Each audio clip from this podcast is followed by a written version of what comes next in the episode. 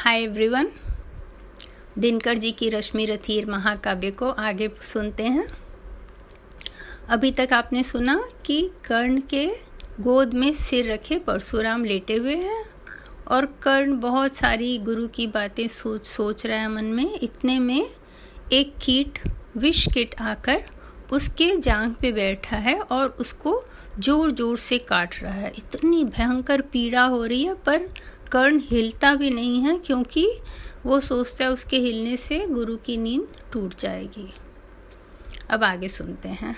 आज के प्रसंग में कर्ण के जब जांग से खून निकल के गर्म खून परशुराम जी के शरीर में लगता है, तब वो उनकी नींद खुलती है और वो उठते हैं और कर्ण जल्दी से वो कीड़े को अपने जांग से निकाल के फेंकता है। तब परशुराम जी बोलते हैं, तुमने ऐसा क्यों बेवकूफ़ी किया? इतनी कड़ी वेदना क्यों सही?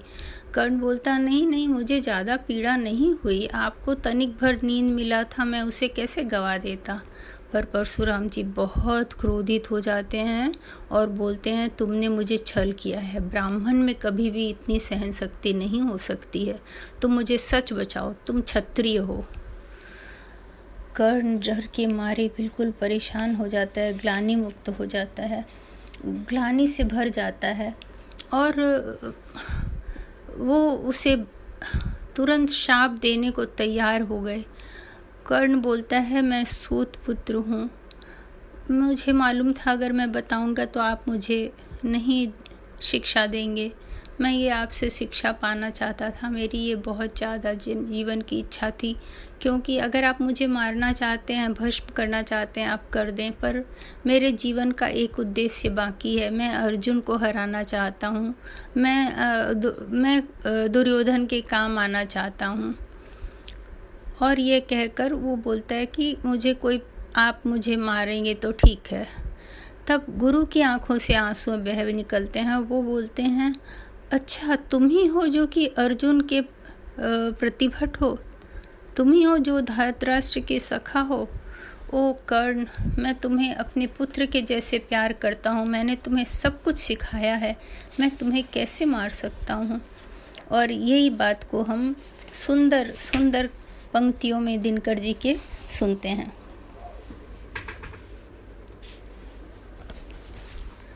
बैठा रहा अचल आसन से, कर्ण बहुत मन को मारे। आह निकाले बिना शीलासी सहनशीलता को धारे। किंतु लहू की गर्म धार जो सहसा आन लगी तन में, परशुराम जग पड़े रक्त को देख हुए विस्मित मन में। कर्ण झपट कर उठा इंगितों में गुरु से आज्ञा लेकर बाहर किया कीट को उसने छत में से अंगुली देकर।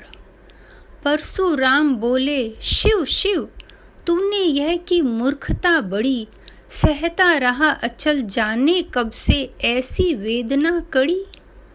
तनिक लजाकर कर्ण ने, नहीं अधिक पीड़ा मुझको।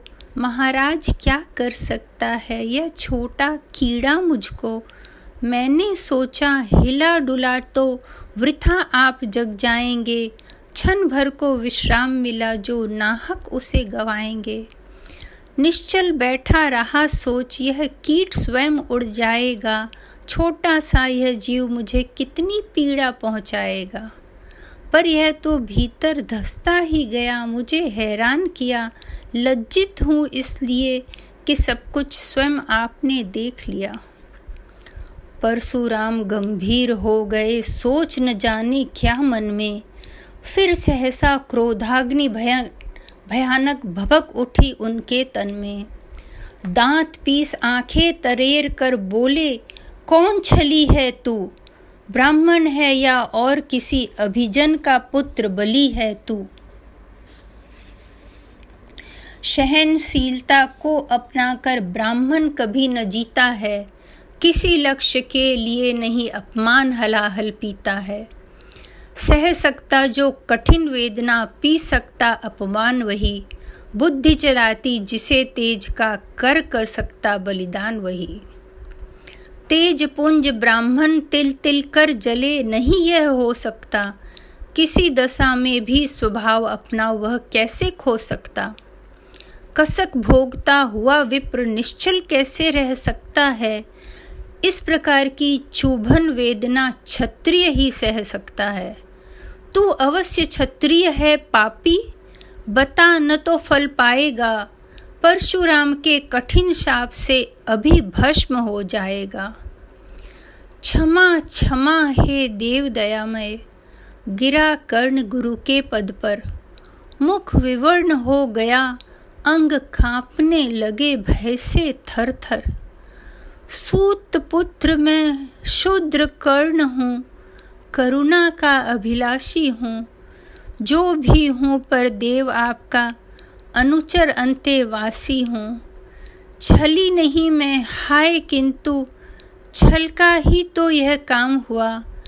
आया था विद्या संचय को, किंतु व्यर्थ बदनाम हुआ। बड़ा लोभ था, बनु शिष्य में कार्तवीर्य के जेता का तपोदीप्त शूरमा विश्व के नूतन धर्म प्रणेता का। पर शंका थी मुझे, सत्य का अगर पता पा जाएँगे, महाराज मुझ सूत पुत्र को कुछ भी नहीं सिखाएँगे।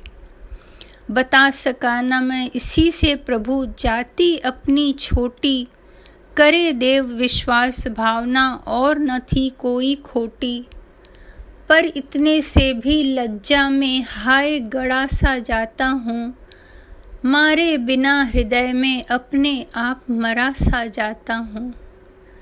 छल से पाना मान जगत में किलविश है, मल ही तो है। ऊँचा बना आपके आगे सचमुच यह छल ही तो है। पाता था सम्मान। आज तक दानी व्रति बली होकर, अब जाऊँगा कहाँ स्वयं गुरु के सामने छली होकर। करे भस्म ही मुझे देव, सम्मुख है मस्तक नत मेरा। एक कसक रह गई नहीं पूरा जीवन व्रत का मेरा। गुरु की कृपा, शाप से जलकर अभी भस्म हो जाऊँगा। पर मदांध अर्जुन का मस्तक देव कहाँ मैं पाऊँगा? यह तृष्णा, यह विजय कामना, मुझे छोड़ क्या पाएगी? प्रभु अतिप, अतृप्त वासना मरे पर भी मुझको भरमाएगी। दुर्योधन की हार देवता कैसे सहन करूँगा मैं? अभय देखकर अर्जुन को मरकर भी तो रोज मरूँगा मैं। परशुराम का शिष्य कर्ण पर जीवन दान न मांगेगा।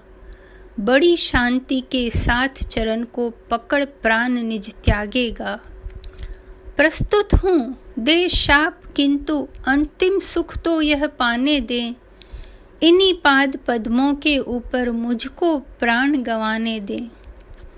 लिपट गया गुरु के चरणों से विकल कर्ण इतना कहकर दो कनिकाएँ गिरी अश्रु की गुरु की आँखों से बहकर।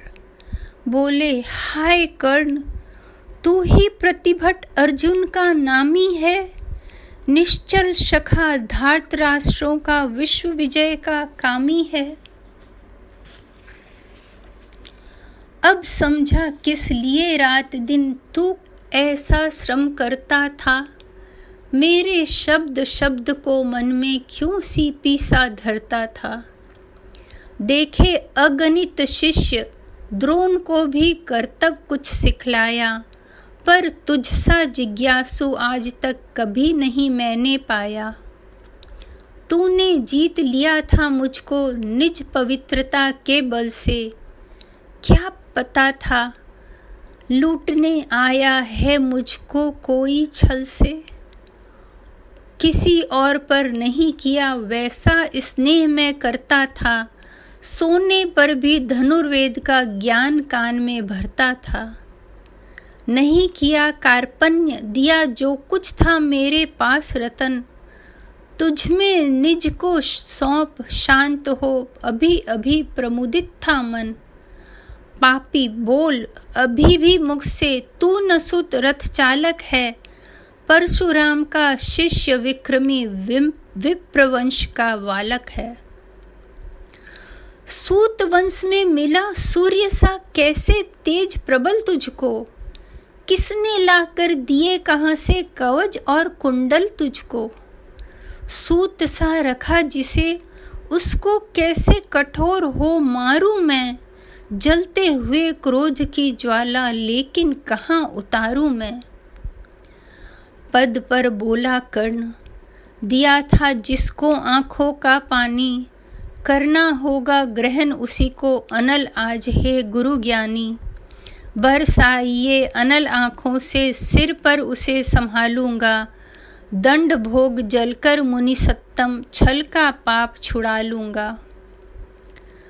परशुराम ने कहा, कर्ण, तू भेद नहीं मुझको ऐसे तुझे पता क्या सता रहा है? मुझको असमंजस कैसे? पर तूने छल किया दंड उसका अवश्य ही पाएगा। परशुराम का क्रोध भयानक निष्फल कभी न जाएगा। मान लिया था पुत्र, इसी से प्राण दान तो देता हूँ। पर अपनी विद्या का अंतिम चरम तेज हर लेता हूँ। सिखलाया ब्रह्मास्त्र तुझे जो काम नहीं वह आएगा। यह है मेरा शाप, समय पर उसे भूल तू जाएगा। कर्ण विकल हो खड़ा हुआ कहा, हाय, किया क्या यह गुरुवर? दिया शाप अत्यंत निदारुण, लिया नहीं जीवन क्यों हर? वर्षों की साधना साथ ही प्राण क्यों नहीं लेते हैं? अब किस सुख के लिए मुझे धरती पर जीने देते हैं? परशुराम ने कहा, कर्ण, यह शाप अटल है, सहन करो। जो कुछ मैंने कहा, उसे सिर पर ले सादर वहन करो। इस महेंद्र गिरी पर तुमने जो थोड़ा नहीं कमाया है, मेरा संचित निखिल ज्ञान तूने मुझसे ही पाया है। रहा एक ब्रह्मास्त्र, एक इससे क्या आता जाता है? एक शस्त्र बल से नवीर कोई सब दिन कहलाता है। नई कला नूतन रचनाएँ, नई सूझ नूतन साधन, नए भाव नूतन उमंग से वीर बने रहते नूतन। तुम तो स्वयं दीप्त पौरुष हो, कवच और कुंडलधारी। इनके रहते तुम्हें जीत पाएगा कौन सुभट भारी। अच्छा लो वर भी कि विश्व में तुम महान कहलाओगे। भारत का इतिहास कीर्ति से और धवल कर जाओगे। आज यही ख़त्म करते हैं। आशा है आपको अच्छा लगा होगा। फिर नेक्स्ट बार मिलते हैं। Bye bye.